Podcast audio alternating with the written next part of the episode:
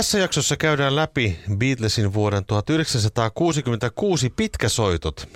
Silloin ilmestyi kaksi levyä, joista toinen muutti maailmaa, mutta toinen on jäänyt historian hämärään. Kuuntelet Beatlecastia, puhetta Beatlesista. Minä olen Mika Lintu. Minä olen Mikko Kangasjärvi.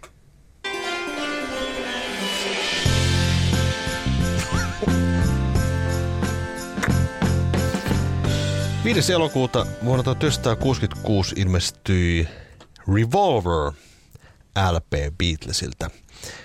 Ennen kuin mennään ruotimaan tätä levyä sille vähän yksityiskohtaisemmin, niin miten sanoisit, että mihinkä kohtaan Beatlesin tuotannossa tämä oikein asettuu? Tarkoitatko se niin kuin sellainen ranking-lista? Ranking-lista tai joku merkittävyyslista tai joku semmoinen, mikä voisi sanoa? Mm. Kyllähän siinä aika kärkipäähän menee.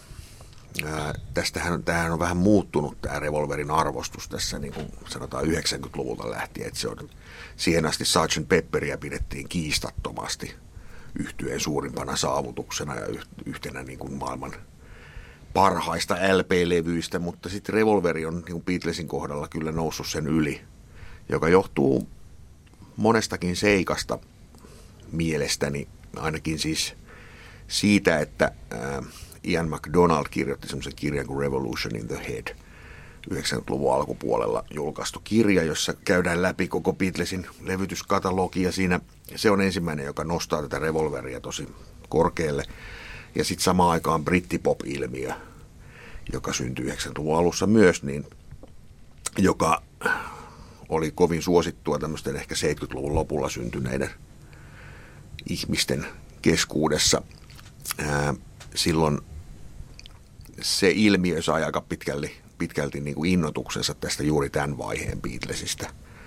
Ja se vaikutti paljon siihen, että esimerkiksi brittiläinen musalehdistö rupesi nostaa revolveria ja sitten tämmöisten konseptilevyjen aika oli selkeästi jo ohi, niin tavallaan se Pepperin suosio, joka pitkälti perustuu siihen, että se on tämmöinen ensimmäinen konseptialbumi, vaikka se itse asiassa ei sitä edes ollut täysiverisesti – sitten alettiin enemmän arvostaa tämmöisiä hyvistä biiseistä koostuvia LP-levyjä, joka nyt siis ki, ei kukaan voi kiistää, etteikö Revolveri olisi niin kuin todella uraa uurtava levy. Siinä on paljon sellaisia asioita, mitä ei ollut tehty aikaisemmin ja tosi innovatiivista meininkiä. Ja sitten tietenkin siihen vaikuttaa varmaan myös se, että silloin kun levy julkaistiin, niin silloin vielä esimerkiksi Amerikassa julkaistiin levyt vähän erilaisina kuin Briteissä. Siitä amerikkalaisten revolverista puuttu kolme Lennonin biisiä, jolloin Lennonin biisit oli oikeastaan vain ne kaksi, sitten siihen jäi She Said, She Said ja Tomorrow Never Knows, eli kummankin puolen päättävät kappaleet. Ja siitä lähti pois I'm Only Sleeping, Dr. Robert – Burger and Sing. Et se, se kyllä kutistui se levy aika merkittävästi siinä. Et se oli semmoinen, niin kuin, kun sitä puhutaan monasti, että se on tämmöinen psykede, psykedeellisen aikakauden alku, tämä levy Beatlesille, niin sitten se jenkkiversio kyllä kärsii aika paljon siitä niistä Lennonin biisien puutoksesta.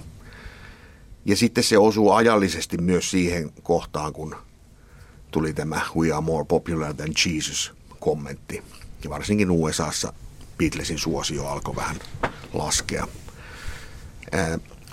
Et se sai odottaa sen 20 plus vuotta ennen kuin sitä levyä alettiin sitten todella arvostamaan. Mm. Tuossa löysin YouTubesta muutamia tällaisia lehdistötilaisuuksia, joita pidettiin USAssa tässä vuonna 1966. Ja tota, sen idea, näiden lehdistötilaisuuksien idea oli kertoa tästä uudesta levystä, Revolver, mutta huomaa näistä lehdistötilaisuuksista, että siitä puhutaan ihan kaikkea muuta kuin tästä levystä. Jotenkin tuntui siltä, että niin kuin Jenkeissä erityisesti, niin se huomio kiinnittyi just tähän kohuun ja näihin kohuihin. Ja tämä levy jää jotenkin aivan niin kuin vähän tausta-alalla. Joo, ja sitten merkittävää on sekin, että 66 kesällä Beatles teki viimeiset, viimeiset keikat tai viimeisen ison kiertueen, joka loppui sitten San Franciscoon elokuun lopussa. Siellä Jenkeissä oli julkaistu jo silloin kesäkuussa levy nimeltä Yesterday and Today, jossa oli kolme biisiä tältä äh, brittirevolverilta, eli just nämä Lennonin kolme mm. biisiä, jotka, mutta ei ne soittanut niitä livenä. Eli tältä levyltä ei soitettu yhtään biisiä livenä. Ainoastaan Paperback Writer, joka oli samoista sessioista, niin sitä ne kyllä soitti, mutta ää, tavallaan se, että jos bändi julkaisee uuden levy ja sitten lähtee isolle kiertueelle eikä soita yhtään biisiä siitä levyltä, niin se on vähän hmm. outoa. Se on kyllä, vähintään nyt yksi pitäisi olla, että saa vähän huomioon sille levylle. Kyllä, mutta sitten täytyy nyt muistaa sekin, että Beatlesit itse ei varmaan tässä kohtaa kauheasti edes halunnut lähteä mihinkään kiertueelle. Ja sitten tämä levy on tehty kuitenkin jo sillä tavalla, että ei heillä ollut ehkä aikomustakaan näitä toisintaa livenä mm. näitä kappaleita. Kun katsoo tuota vuotta, että mitä, mitä silloin niin oikeastaan tapahtui, niin tota, heillähän oli huomattavasti vähemmän keikkoja kuin yleensä, että toi edellinen vuosi 65 oli semmoista pahtamista, että siinä mentiin niin sanotusti moppitukka putkella paikasta toiseen, mutta kun huomaa se, että tahti on nyt selkeästi niin kuin löysentynyt ja tuntui siltä, että kun he puhuvat, että miksi he käyvät Japanissa, niin tota, että he vaan halusivat mennä Japaniin. niin kuin, että ei ole siellä käyty, että käytiin tekemässä muutama pistokeikka tuolla Aasiassa.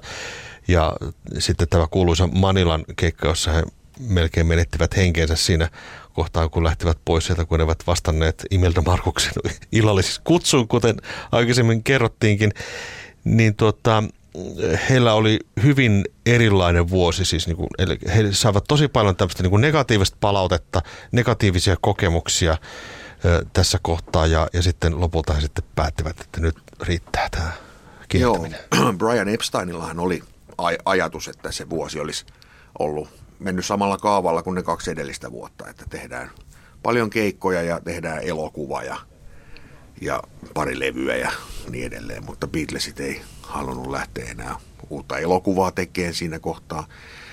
Ää, ja heillä oli ensimmäistä kertaa pitkä tauko. Et siinä alkuvuodesta oli ihan selkeitä breikkiä. Ne sai sen kahden ja puolen vuoden manian jälkeen lomailla ensimmäistä kertaa. Ja sitten huhtikuun alussa ne meni studioon. Hmm.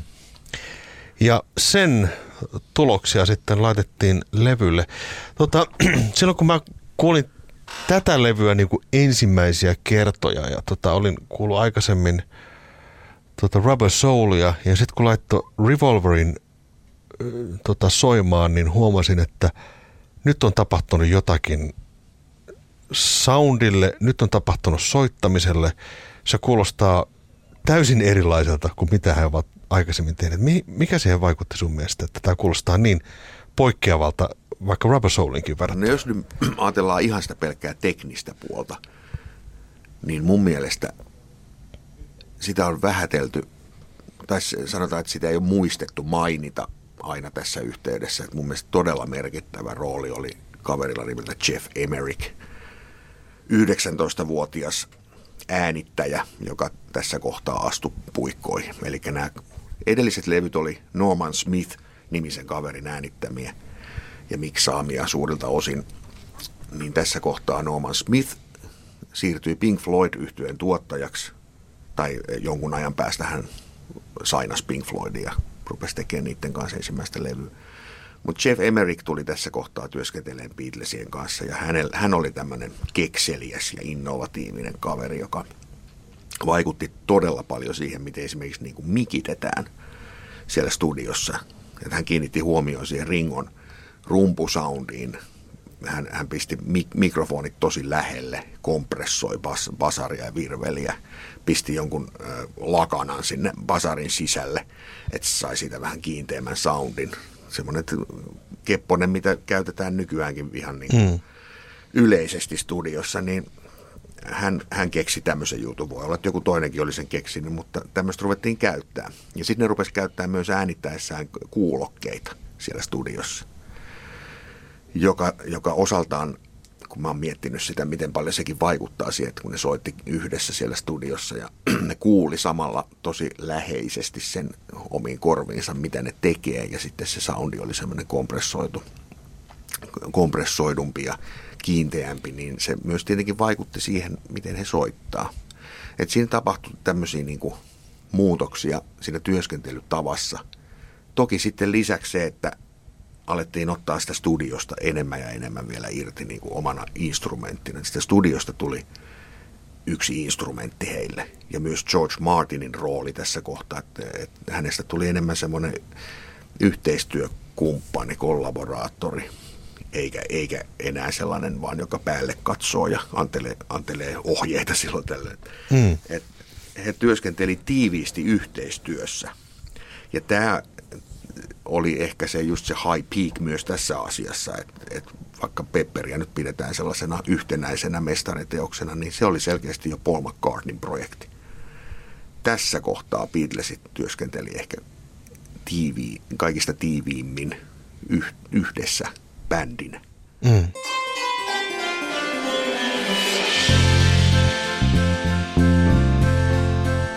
Ja sitten tässä on semmoinen, että jos miettii näitä biisejä, niin tota, näiden tämä musatyyli ja myöskin se, miltä ne kuulostaa, ne vaihtelee niin kuin biisistä toiseen.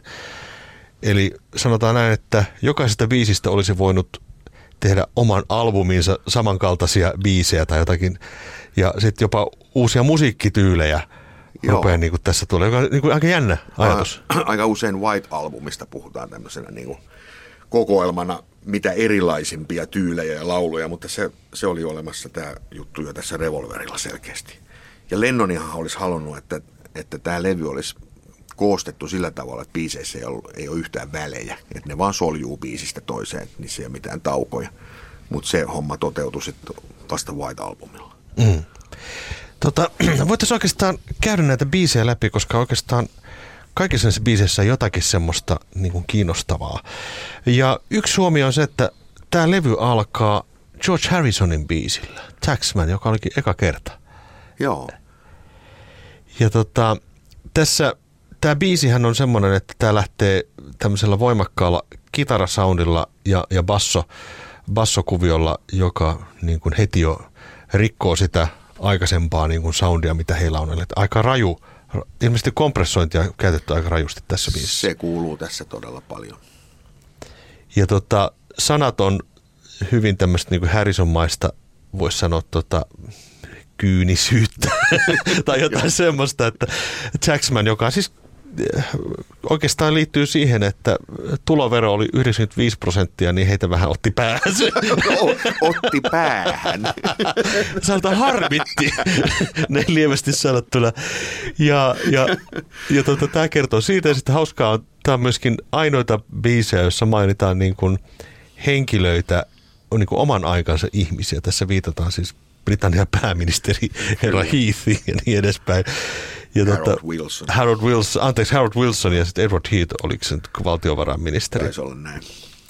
Ja tota, hyvin tämmöinen poikkeuksellinen biisi siinä mielessä.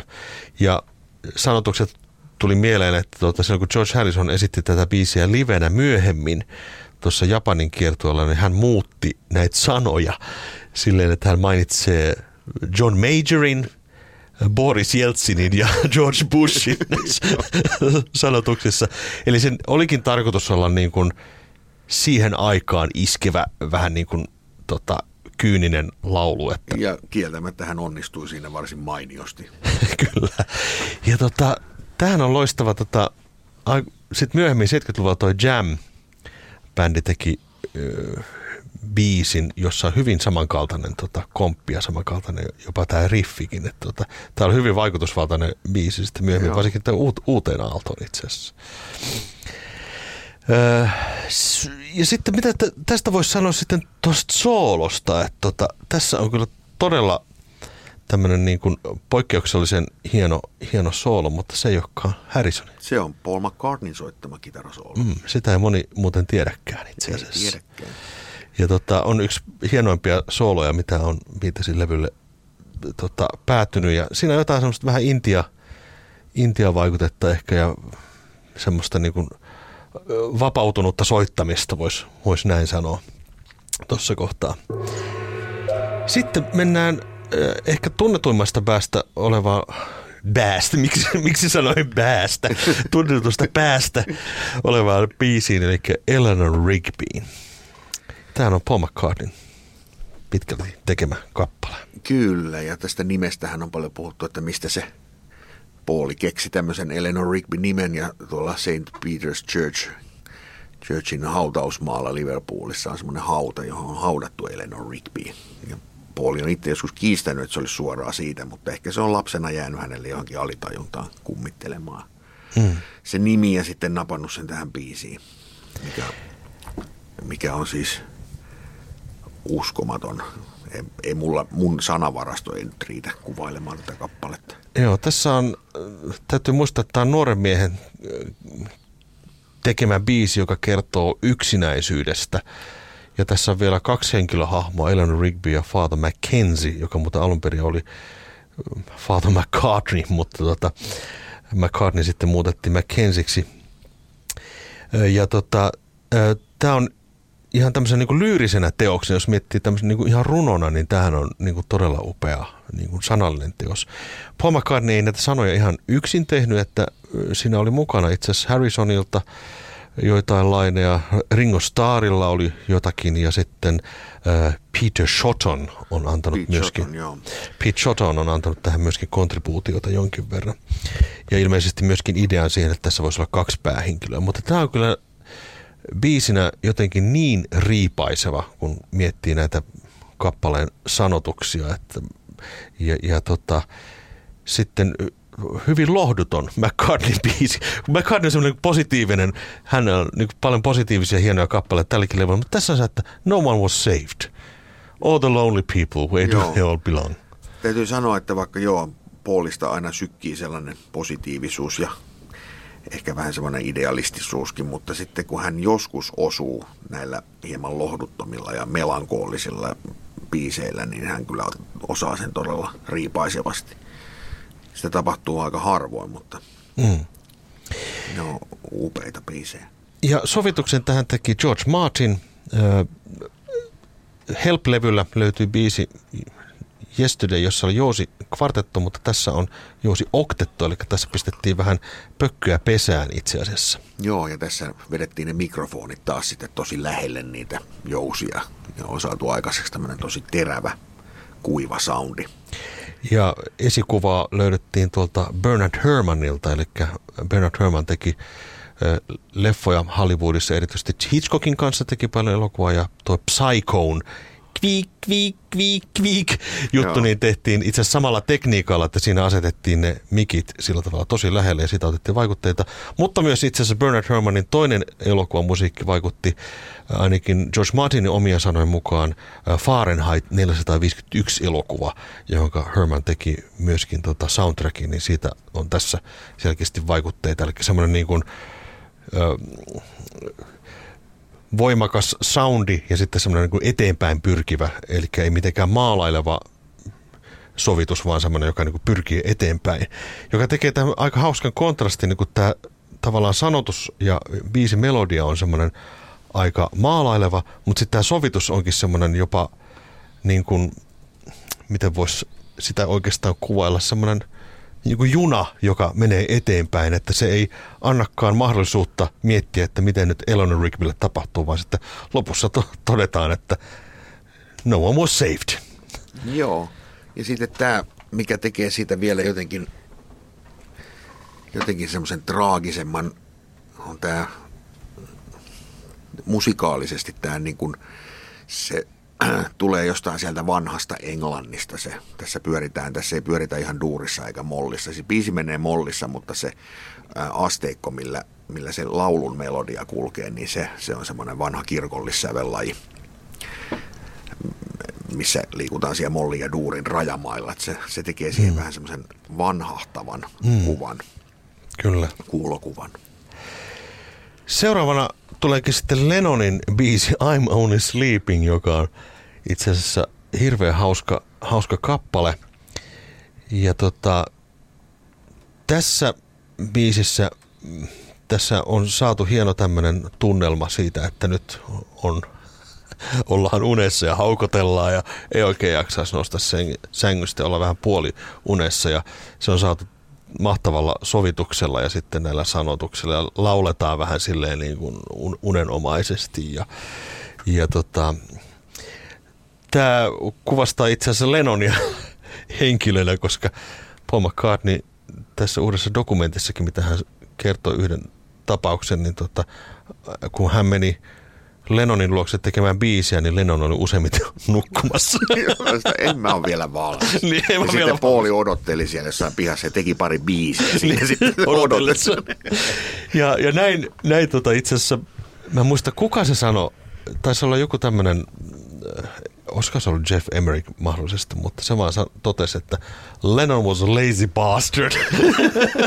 että hän, hän mieluummin niin kuin, hänelle sänky oli tä- tärkeä, Lennonille sänky oli tärkeä paikka. Eli hän niin kuin luki sängyssä, hän söi aamiaisensa siellä, saattoi syödä suurin piirtein ruokansa siellä ja hän niin kuin eli sängyn ympäri. Hänellä tosin oli kirjoja siinä aina ympärillä ja muistivihko ja kitara, mutta hän niin kuin toimi sängystä käsin ja tämä jotenkin kuvaa Lennonin tätä maailmaa. Le- Lennon oli introvertti, joka selkeästi sai sen oman energiansa siitä, että sai olla yksin omien ajatustensa kanssa ja hmm. omien juttujensa kanssa, kun taas niin kuin Makka ekstroverttina sai energiansa siitä, että se oli ihmisten kanssa tekemisissä Hmm. jatkuvasti.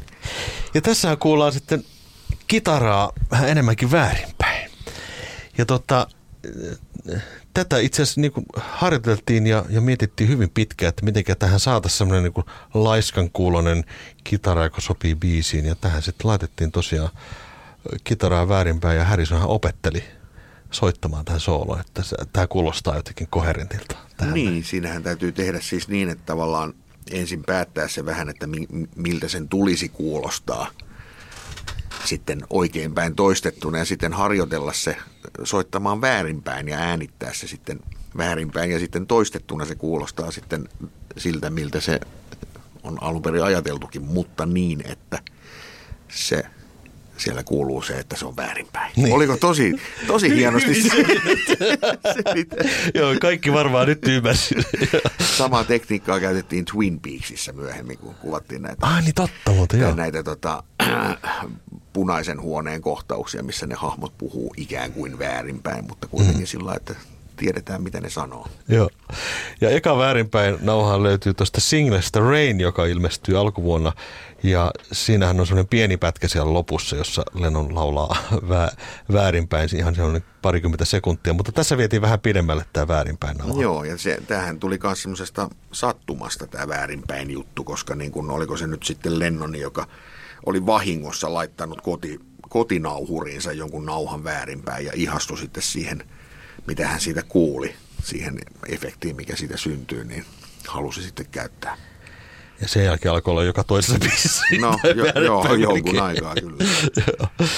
Ja tota, sitten tämä biisi loppuu hienosti semmoiseen niin kuin, vähän niin kuin intialaistyyppiseen melodiaan. Siinä on väärinpäin kitaraa ja sitten se soljuukin aika hienosti tota, Harrisonin seuraava biisi Love You Too.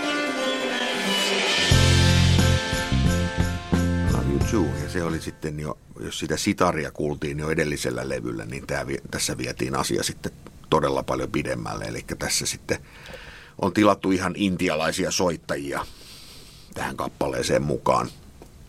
On tablansoittaja ja sitarinsoittaja. Tämä on selkeästi sitten, tässä ei muita, muita Beatleseitä sitten kuullakaan, paitsi taustalauluissa.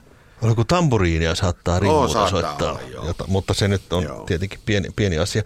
Mutta noin niin, tässä on siis todellakin ö, sit intialaista musiikkia. Toki tämähän menee ihan niin kuin neljän neljäsosaa rytmissä, että intialainen musiikkihan ei mene tasarytmissä millään lailla, mutta tässä on yhdistetty niin kuin pop-musiikin rakenne ja rytmi sitten taas niin kuin intialaisia. Tämä on kyllä ensimmäistä kertaa musiikin historiassa, kun tämmöistä on tehty.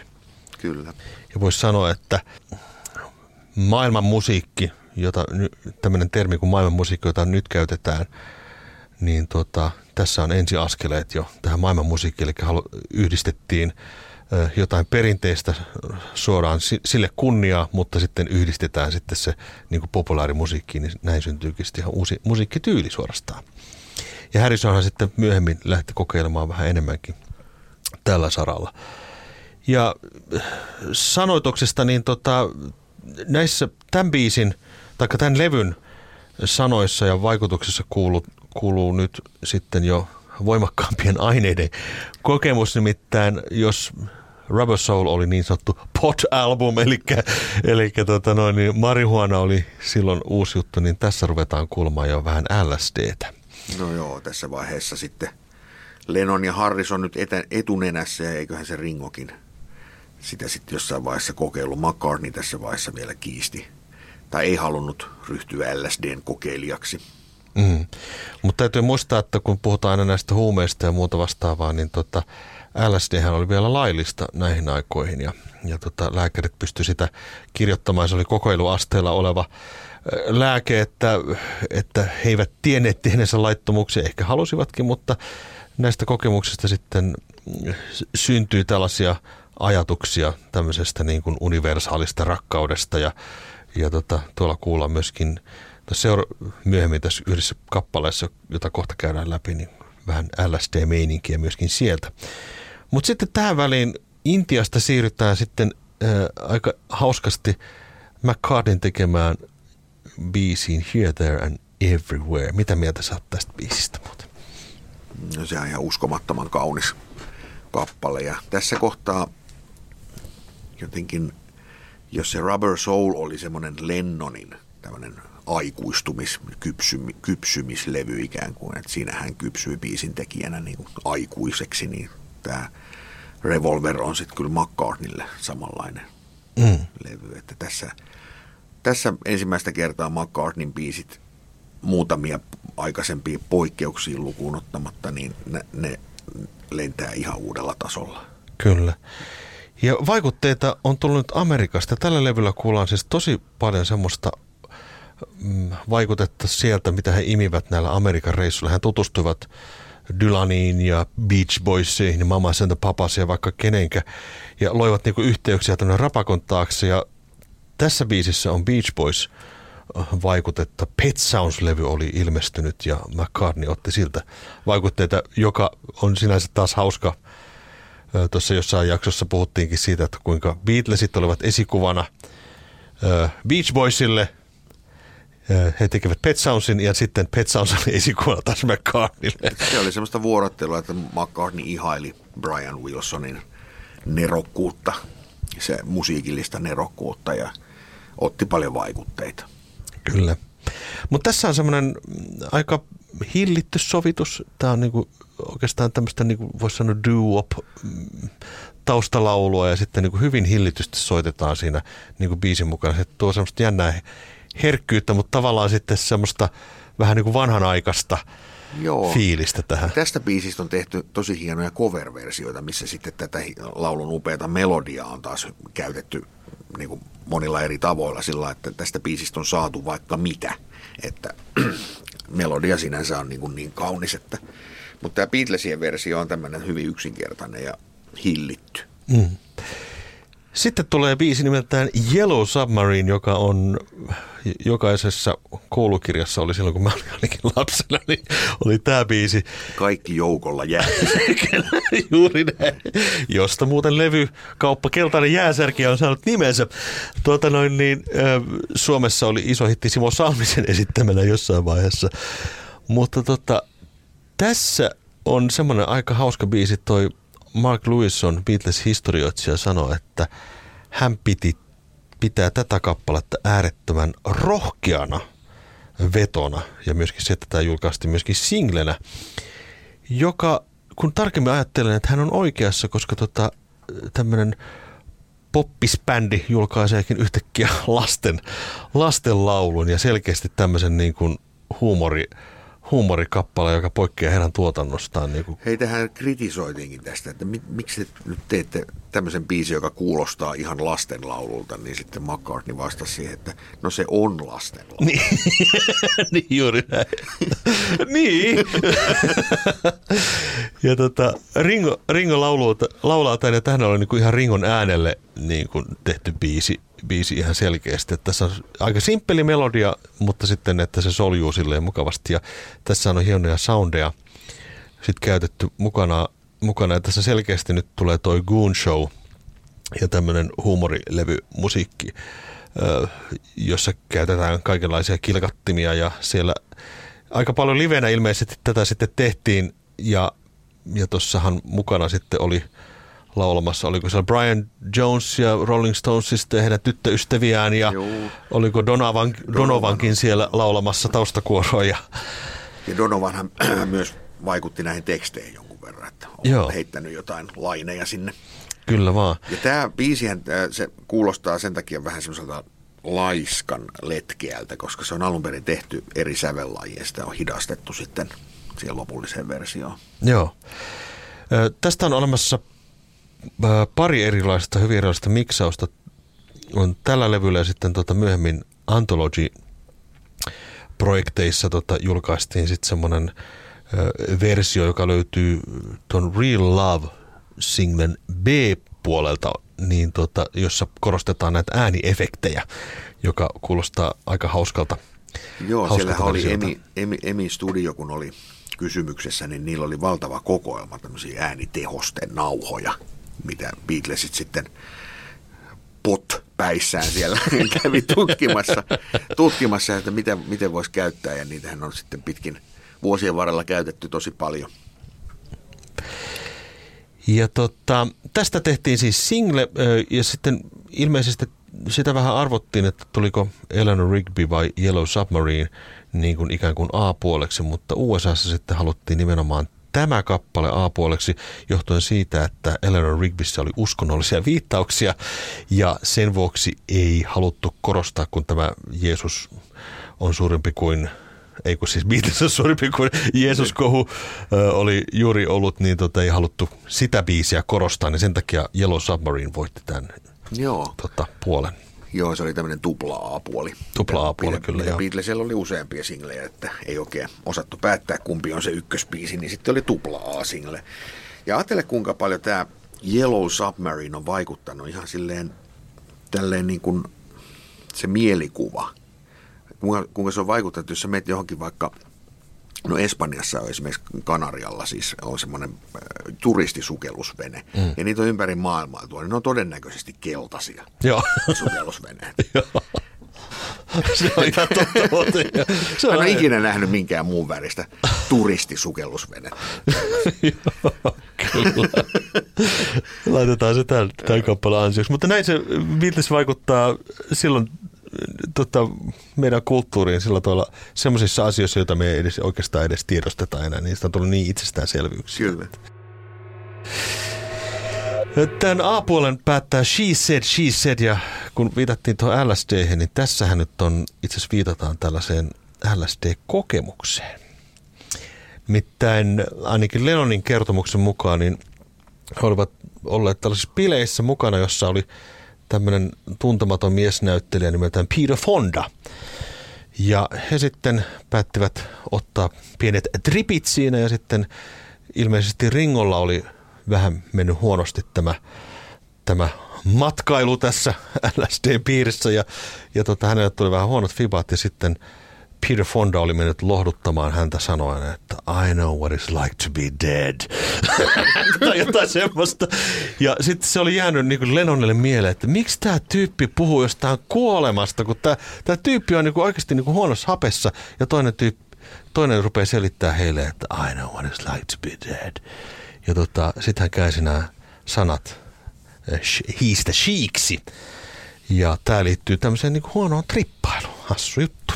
Mutta tämä biisi on mun mielestä se biisi, joka, jota voidaan pitää, varsinkin tämä ja ehkä Rain, ne on semmoisia biisejä, mistä esimerkiksi Oasis-niminen bändi tavallaan nappasi sen koko niiden jutun. Ja tämä koko brittipop-juttu, niin se perustuu, perustuu aika pitkälti tähän, tähän niin kuin vaiheeseen Beatlesissa ja näihin muutamaan biisiin. Et ne on tavoitellut sitä soundia ja sitä musiikillista sisältöä, mikä niissä biiseissä on.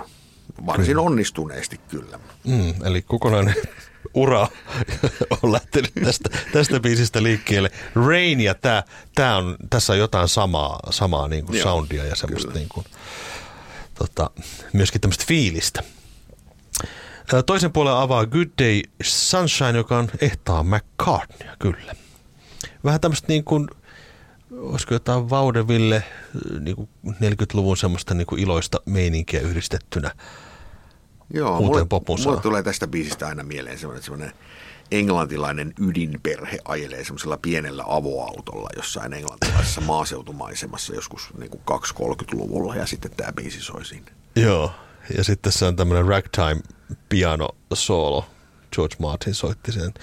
Ja tässä sanotaan, että tässä olisi vähän Loving Spoonfulin vaikutetta, eli taas tuolta niin kuin Amerikasta otettu Joo. semmoista niin kuin rentoa, letkeitä, letkeitä meininkiä ja hauska, hauska kappale.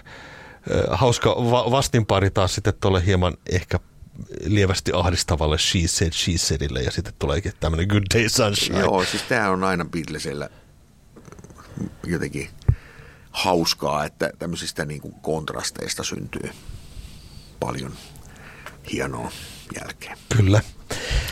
Seuraava biisi on And Your Bird Can Sing, joka tota, on semmoinen kappale, että silloin kun mä tätä kuuntelin, mä en koskaan niinku tykännyt tästä biisistä. Että mä- Ai, mä oon aina tykännyt tästä Jaa, ihan mä, mä, joo, mutta mä en ole, mutta viime aikoina, sanotaan, sitten kun okay. vähän enemmän kuunnellut, sitten on ruvennut vähän avautuun tämä. Tämähän on silleen niin kuin aika jännä, jännä biisi. Tota, sanat on hieman omituiset, koska tässä et oikein saa selvää, että mikä tämä bird tässä oikein niin kuin on. Onko se niin kuin lintu vai tarkoittaako tämä bird mahdollisesti tyttöä, mm. että sun tyttö voi laulaa, viittaako se siihen vähän semmoinen jännä. Mutta tota, tässä on tosi hauska tämmöinen tota, kitaraharmonia, jota sitten varsinkin 70-luvulla rupeaa kuulumaan useammallakin levyllä. Harrison ja McCartney soittaa siinä. Joo, ja tämä on semmoinen ihan täysin sävelletty juttu, mikä on oikeastaan läpi tämän biisin tässä, niin tämä on tosi hieno. Hienosti sovitettu tämä kappale, se soljuu mukavasti koko ajan eteenpäin. Joo, se on, mun mielestä tosi makea biisi. joo, kyllä. Mä vastasin jossain, kun joskus kysyttiin, että mikä on suosikki Beatles-biisi, niin mä vastasin, että tällä hetkellä se on And Your Bird Can Sing. niin, niin just. Mutta tämä ei ole jostain syystä niin kuin Lennonin tuotannosta on jäänyt vähän silleen taka-alalle. Joo, ei hieno sitä kappale. kauhean usein nosteta. Ei, ei todellakaan. Mutta hieno, hieno kitara-soundi myöskin, siis semmoinen niin tosi aika raaka, rankka soundi, joka taas luo vastakohtaa tästä tälle melodialle. Joo, ja tässä kohtaa myös niin kuin, ö, paljon ruvettiin käyttämään taas uusia instrumentteja. Esimerkiksi Gibson SG-kitara tuli tällä levyllä aika paljon kuuluville. Ja sitten kitaroita myös niiden vahvistimia mikitettiin eri tavalla kuin aikaisemmin. Ja saatiin aikaiseksi vähän, vähän sellaista rososempaa soundia mm. myös sille puolelle. Tästä biisistä mennään tämmöistä reippaasta eteenpäin sulevasta meiningistä, niin sitten taas hieman pysähtyneempään kappaleeseen For No One, joka on kyllä, voisin sanoa, McCartneyn yksi hienoimpia biisejä, mitä hän on koskaan tehnyt. Olen siis mietin nyt, että joku kaveri tekee niin kuin samalle levylle For No One Here, There and Everywhere ja Eleanor mm. Rigby. Niin Onhan siinä nyt jo semmoisia, jotka niinku, monen säveltäjän tuotannossa on ehkä yksi biisi, niin täällä on kolme, kolme biisiä, loistobiisiä samalla levyllä. Hieno biisi ja ainakin sanotaan, että tämä olisi liittyisi hänen ö, onnettomaan suhteeseen, suht, suhteeseen Jane Asherin kanssa. Hän oli hänen tyttöystävänsä Jane Asher ja siinä oli vähän semmoista konfliktia. McCartney ei oikein pitänyt siitä Jane Asherin itsenäisyydestä ja tämmöisestä, että hän olisi halunnut, että Jane Asher olisi ollut kotirouva. Kuulostaa hassulta näin sanoa jälkeenpäin, mutta näin hän ajatteli ja Jane Asher halusi olla itsenäinen näyttelijä, joka tekee ominpäin asioita, mutta McCartney ei tykännyt siitä ja sitten tämä kappale kertoo McCartneyn tämmöistä lohduttomasta asemastaan nyt sillä hetkellä. Mutta tässä tota, kun puhuttiin tuosta barokkipopista, niin tässähän on oikein loistava esimerkki barokkipopista kyllä. Joo. Alan Civil-niminen kaveri ää, Philharmonic Orchestrasta, orkesterista kävi soittamassa käyrätorvea. Kyllä ja tosi, tosi upea äh, tota, soolo. Hän, hän soittaa sen hienosti. Se on myöskin semmoinen ha, hauska niin kuin lempeän kuuloinen, mutta sit samalla sitten kuitenkin niin kuin, ö, tuo ehkä jotain lohtuakin tähän, vaikka tämä onkin For No One. Kyllä. Sitten tota, mennään Lennonin biisiin, joka taas on sitten tämmöistä ironista, ironista Lennonia ja Dr. Robert. Tämä on taas semmoinen, mistä mä en ole koskaan kauheasti. Okei. En tiedä miksi, mutta en, en mä oikein syty tälle kappaleelle. Ja, no, mä oon taas tykännyt tästä enemmän kuin Henry Bird, Bird Can Singistä. Mutta tota, tämä siis kertoo näistä tota, lääkäreistä, kuten viitattiinkin, että ne huumeitahan oli saatavilla lääkäreiden kautta. Kirjoitettiin vaan resepti ja tämä viittaa ilmeisesti tosielämän henkilöön, tämä Dr. Robert. Ja tota, ö, siinä ehkä vaivaa sitten vähän semmoinen, että se, se pysähtyy tuossa välillä siihen, että well, well, well, you're mm. feeling fine, joka on toisaalta semmoinen hauska kohta, semmoinen, että ö, niin kuin poikkeaa siitä muusta biisistä, mutta sitten tavallaan sit se vähän niin pysäyttää sen biisin, biisin siinä kohtaa.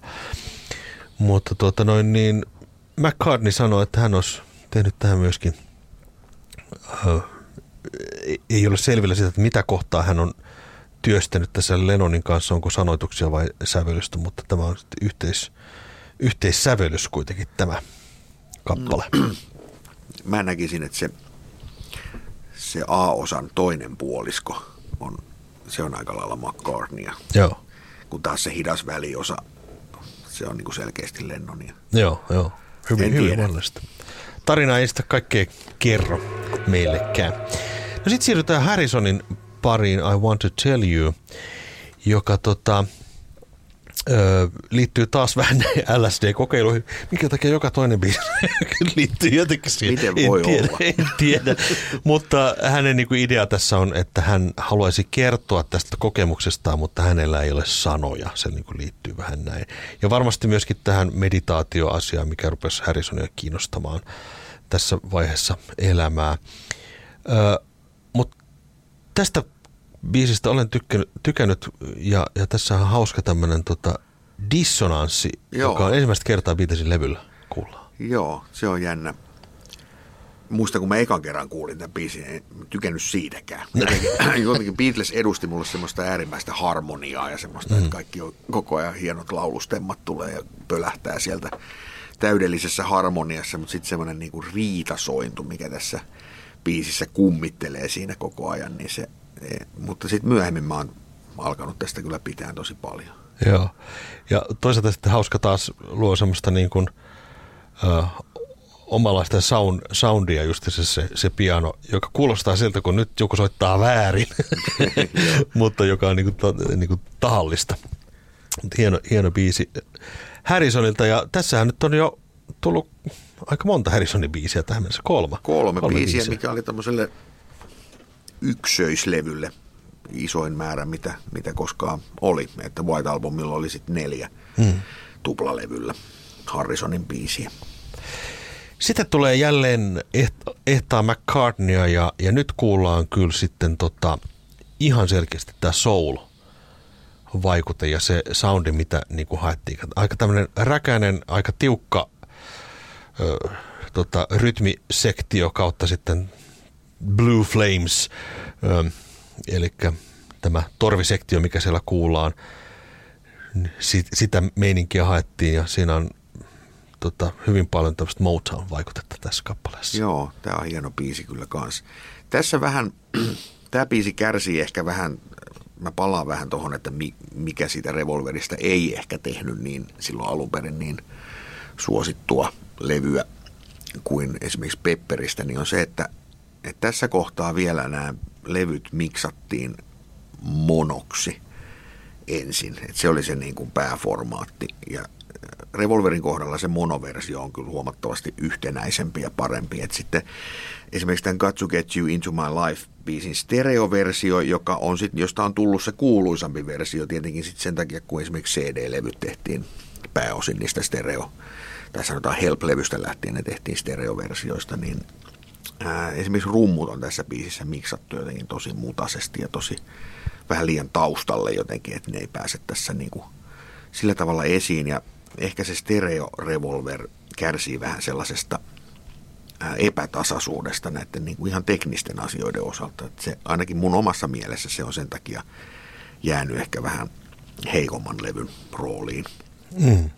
Että se mielikuva semmoisesta yhtenäisestä tuotteesta, niin se ei ole ihan niin hyvä kuin esimerkiksi Pepperillä tai Abbey Roadilla mun mielestä. Mm, kyllä. Ja sitten levyn päättää teos, joka on kyllä semmoinen, että tota, voin kyllä kuvitella, että kun Beatles-fanit ovat tämän levyn ostaneet ja ryhtyvät kuuntelemaan Tomorrow Never Knowsia, niin siinä on ihmetelty, että mitä hemmettiä. nykyään, nykyään, jos tämä kuuntelee niin kuin nyt, niin tämähän ei kuulosta mitenkään hirvittävän poikkeukselliselta, mutta siihen aikaan tämä on ollut kyllä aika, aika järsyttävän kuulunen kappale. Ja on Lennonin biisi. Joo. Hänhän halusi tässä, että hänen laulunsa kuulostaisi, miten se nyt oli, tiibetiläiseltä munkilta, munkilta tai Himalajan vuorella tai Niin, tota, no sitten ne keksi, että äänitetään se Leslie-kaapin läpi, eli Leslie kaiutin oli tehty niin kuin lähinnä uruille, että urut ajetaan sen läpi, niin siihen tulee semmoinen vapiseva efekti, niin tota, no sitten kokeiltiin sitä tähän lauluun ja se kuulostaa kyllä varsin maukkaalta. Sitten tässä käytettiin aika paljon niitä nauhaluuppeja, mikä oli taas sitten ehkä tässä kohtaa enemmän McCartneyn juttu, että McCartney oli kokeillut tehdä tämmöistä avantgardisista taidetta. Hän oli tehnyt tämmöisen, tai teki varmaan parasta aikaa itse asiassa tämmöistä Carnival of Light-nimistä teosta, mikä on edelleen julkaisematta, missä hän käytti paljon nauhaluuppeja ja rakenteli niitä siellä kotistudiossa ja sitten tähän biisiin hän varsin menestyksekkäästi niitä sitten toi ja käytti, käytti sitten yhdessä George Martinin kanssa. Tai siis tämä, niitähän oli, niitä ajettiin monesta eri nauhurista ja tämmöistä ei pystytä enää mitenkään toisintamaan, että ne nauhaluupit sattu nyt meneen just sillä kun ne sillä hetkellä, kun tämä biisi on miksattu, mm. niin kun ne sattu sieltä tulemaan, niin se oli sitten niin kuin siinä. Että mm. sitä on ihan mahdoton tehdä enää uudelleen. Mm. Eli tavallaan nyt sitten miksauskonsolista tuli soitin, jota niin kuin soitettiin. Eli nostettiin Nimenomaan. liukua ja äh, feidattiin alas ja niin edespäin. Eli siitä, tämä on varmaan ensimmäistä kertaa niin kuin popmusiikin historiassa, jossa soitin ei olekaan – itse instrumentti, vaan nimenomaan se miksauskonsoli. Kyllä. Ja tota, sit, mutta tämmöinen pikkujuttu, tuossa kun kuuluu, kuuluu semmoinen niin kuin lokilta kuulostava soundi, niin se ei olekaan itse asiassa lintu, vaan se on Paul McCartney nauru. Joka on taas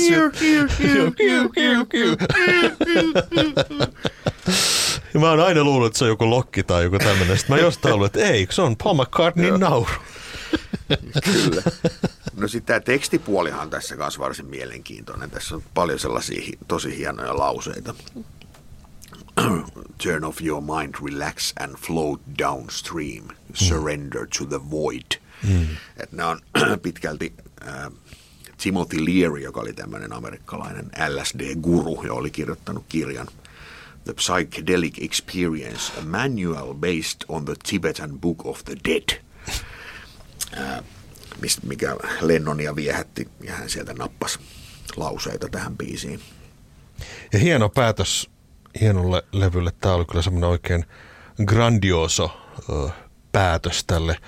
Ja tota, en, en voisi kuvitella, että tämä biisi olisi missään muussa kohtaa tätä levyä. Tämä on, tämä on juuri se, joka päättää tämän. Koko. Joo, ja tavallaan jättää kuulijalle sitten sellaisen vaikutelman, että mitäköhän tämän jälkeen sitten on tulossa. Mm, juuri näin, kyllä. Vaikka tämä oli itse asiassa ensimmäinen biisi, mitä tälle Revolver-levylle äänitettiin. Mm, mm. Silloin huhtikuussa 66. Kyllä. Näin päästiin läpi Revolver-albumia. Nyt voitaisiin ottaa, kuulkaas, triviaalipurisuitit, kuten me täällä Tampereella sanotaan, niin tota, no niin. siitä... No mä otan tästä sitten, sieltä? Tota, niin, niin, jos mä tästä kysyn sulta, niin tota... Ennen kuin siirrytään seuraavaan levyyn, niin tota, otetaan pari kyssäriä ja katsotaan, miten mulle käy. Ja täytyy vähän suomennella, kun tämä kyseinen versiohan on englannin kielen, täytyy vähän miettiä, että mitä tässä oikein kysyy, mutta ei kai sitä löydy oikeat sanat. Sen verran osaat englantia kuitenkin. Mikko. Missä kuussa ja vuodessa, eli siis in which month and year, julkaistiin Beatles for Sale LP ensimmäistä kertaa Englannissa.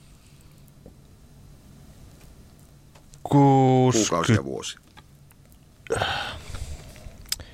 64 elokuu. Joulukuu. Ah, joulukuu, no niin. Vuosi meni oikein. Puoli pistettävää. Oi kökkö. Silloin vuonna 2000 julkaistiin semmoinen kokoelmalevy kuin Yksi, missä on keräilty nämä ykköshitit, niin ää, mikä vuoden, vuoden 63 biisi siitä puuttuu? Please, please me. Kyllä. Mm-hmm.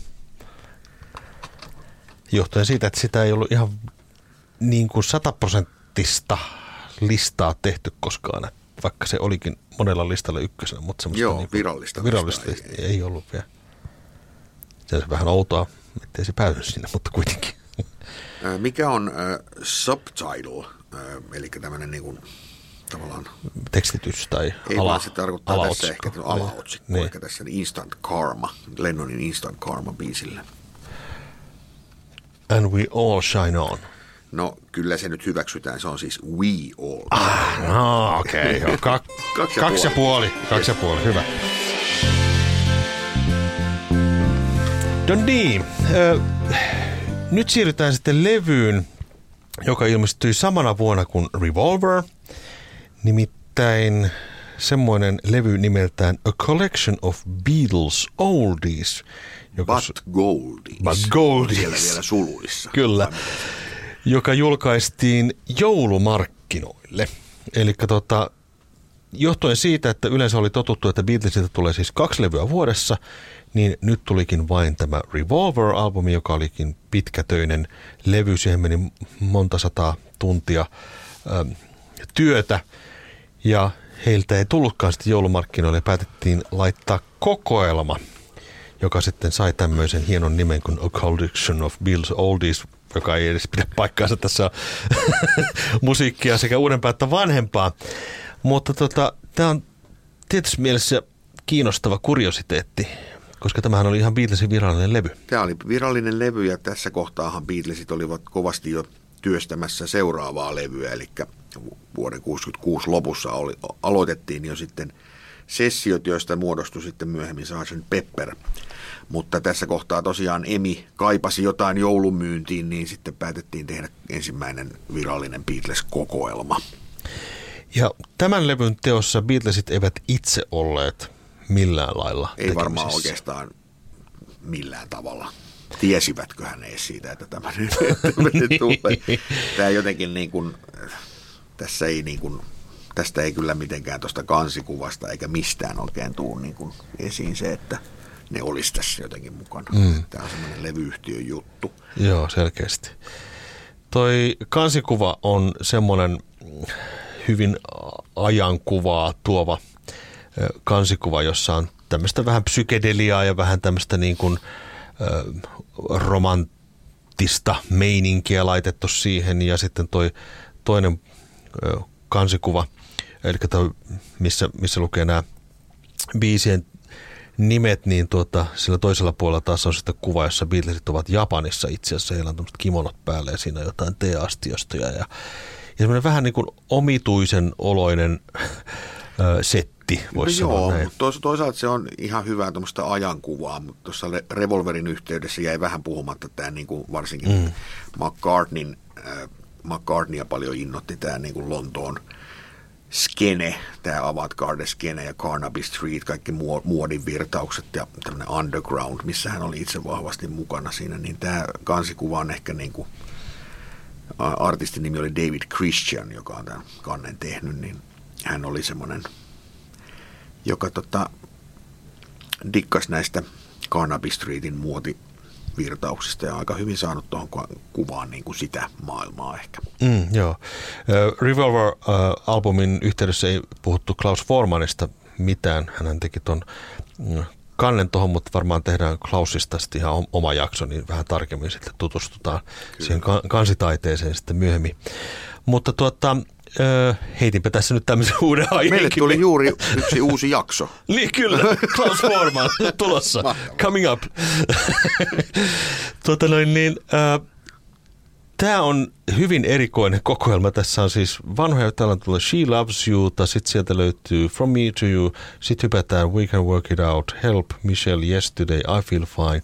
Sitten tulee Yellow Submarine, joka oli vastikään julkaistu singlänä ja oli edellisen levyllä. Ja tämä on vähän tämmöinen sekalainen soppa. Tässä on tietynlainen musiikkia. logiikka kyllä olemassa, eli niin kuin, tässä on aika pitkälti singlet, mutta niin kuin esimerkiksi Please Please Me-levyllä olleet singlet, niitä tässä ei ole. Eli tästä, tämä koko aika hienosti näitä, koska siinä aikaan Britanniassa ei moniakaan sinkkuja julkaistu millään LP-levyllä. Eli täällä on She Loves You, From Me to You, We Can Work It Out, uh, I Feel Fine, Day Tripper, Paperback Writer, I Wanna Hold Your Hand, niin nämä on kaikki sellaisia kappaleita, että ne oli saatavilla ainoastaan single-levyillä tai sitten hmm. jollakin EP-levyillä, jotka oli myös seiskatuumaisia. seiskatuumaisia. Kun monilla oli levysoittimina sellaisia, että siihen ei edes mahtunut sitä LP-levyn kokoista. Hmm. Eli elettiin tämmöistä vaihetta. Niin tämä kokoelma on sillä tavalla merkittävä, että tämä kasas ensimmäistä kertaa LPlle näitä monia sinkkupiisejä. Ja sitten ehkä merkittävin asia oli se, että monista juuri näistä sinkkupiiseistä oli ensimmäistä kertaa tässä levyllä saatavilla stereomiksaukset, jotka tehtiin ihan varta vasten tätä kokoelmaa varten, koska siihen aikaan Britanniassa kaikki single-levyt oli mono, monoja. Mm. Tässä on yksi biisi, on toi Bad Boy, joka on Larry Williamsin sävellys ja se oli itse asiassa tehty vartavasten USA-markkinoita varten. Joo, Beatles ku, ku, kuusi. Ku, eli... Beatles kuusi albumille, jossa tarvittiin vähän lisämateriaalia ja sitten Beatlesit käyvät rykäsemässä pari coveria. Ja tota, näistä, tämä julkaistiin ensimmäistä kertaa nyt sitten niin kuin Euroopassa tämä kyseinen kappale. Ja tota, tämähän, tämä levyhän ei menestynyt kovin hyvin. Itse asiassa vähän niin kuin jopa säikäytti levyyhtiöt. Huomattiin, että oho, ei tarvitse ihan kaikki mihinkä Beatles koskee, niin muutukaan kullaksi, vaan tämä voisi sanoa, että myynnillisesti oli vähän niin kuin heikosti menestyvä levy. Joo, vain seitsemäs sija tuli niin. Britannian LP-listalta, mikä nyt varmaan monille muille olisi kelvannut kyllä aika hyvin, mutta Beatlesille se ei kelvannut tai niin. yhtiö. Mä palaan vielä tuohon biisi, biisisisältöön sen verran, että tässä myös nostettiin sitten paria biisiä, mitä, mitkä ei ollut single-biisejä alun perin Britanniassa, eikä, mutta ne oli ollut siis Yesterday – Jenkeissä ja monissa muissa Euroopan maissa oli singlenä varsin menestyksekkäästi, niin se on mukana kokoelmalla. Myös Michel, joka oli Ranskassa tietenkin mm. iso hitti. Oh, oui, oui. Se on tässä levyllä mukana sitten myös. Kyllä. Ja tota, tämä levyhän oli itse asiassa pitkään semmoinen, jossa nämä... Öö, LP-muodossa nämä biisit olivat ylipäätään saatavilla. Että varmaan 80-luvun alkupuolelle saakka tästä tehtiin uusia painoksia. Tehtiin. Toki sitten 70, 73 ilmestyi nämä punainen ja sininen kokoelma, niin niissähän nyt sitten on monet näistä biiseistä myös mukana, mutta tätä, tätä oli saatavilla, olikohan 85 vuonna viimeinen painos tästä levystä tehty vielä. Mm. Ja sitten vasta kun CD-levyt tuli ensimmäistä kertaa 87 vuonna, niin silloin sitten päätettiin, että tämä kokoelma jätetään, jätetään siitä katalogista pois ja sitten tehdään tämmöinen Past Masters tupla kokoelma, johon sitten tuli nämä kaikki single-biisit, mitä ei varsinaisella Beatles LPllä ollut. Mm. Eli tämä jääkin kiinnostavaksi The beatles yhtyeen levyksi, joka ilmestyi Beatlesin olemassaolon aikana, josta ei ole otettu CD-painoksia eikä uusia painoksia sitten 80-luvun. Eli Eli tämä on jätetty tavallaan tästä katalogista pois raakasti. Kyllä. Ja jotenkin mulla on semmoinen kutina, että, että tästä saattaa joskus tulla joku samalla tavalla kuin nyt muutama vuosi sitten tuli, tuli tuosta, kaivettiin tämä Live at Hollywood Bowl mm. levy, josta ei myöskään ollut CD-versio, niin siitä tehtiin, tietenkin se liittyy paljon siihen elokuvaan, mikä Ron Howardin elokuva tuli silloin samaan aikaan, niin se levy kaivettiin ikään kuin naftaliinista, niin eihän sitä tiedä, vaikka tällekin joskus tulisi joku joku erikoispainos. Erikoispainos. Rajoitettu painos niin. vinylillä, jolla on vain pinkit niin, tai sitten, jos se, tai sitten vaihtoehtona että siitä tulee 18 erilaista vinyyliversiota. Esimerkiksi Paul McCartneyn uusimmasta McCartney kolmoslevystä. se voi olla hyvinkin. Mutta kiinnostava kuriositeetti historian hämäriin jäänyt virallinen Beatles-julkaisu. Mutta nyt lopuksi Mikko, aion kysyä sinulta nyt tiukkoja kysymyksiä. Kolme kappaletta otan täältä. Odotan suurella jännityksellä. Mä tiedän. Mikä oli ensimmäinen raita Beatlesin ensimmäisellä levyllä? I saw her standing there. Mä oliks vähän liian helppoa. Mille kadulle George Harrison muutti, kun hän oli vain kuusi-vuotias? nämä on kyllä pahoja nämä. Mä, mä, mä, mä oon todennäköisesti käynyt siinä sen talon pihassa, mutta en mä nyt sitä katuva muista. Olisi joku Arnold Street. Upton Green, Upton numero Green. 25. No, en mä sit siinä ole varmaan. No joo, toi oli kyllä vähän, vähän ilkeä kysymys. Noin, tota noin, niin. Haa. Kuka Beatle esiintyi elokuvassa, jossa näytteli muun muassa Marlon Brando, Richard Burton ja Walter Matthau? No, eiköhän se ollut John Lennon. Ja mikä elokuva? How I Won the War. Väärä vastaus. Eikö? Ringo ja elokuvan nimi oli Candy. No voi vitsi. mä nyt sekoitin jotenkin. Eli meikä voitti tällä kertaa tämän kisan. Hyvä. Kiitoksia tästä, että kuuntelit Beatlecast ja puhetta Beatlesista. Minä olen Mika Lintu Minä olen Mikko Kangasjärvi. Ja ensi kertaan voitte laittaa meille myöskin viestiä Facebookin kautta, esittää vaikkapa toiveita. Kiitoksia, että kuuntelit. Kiitos.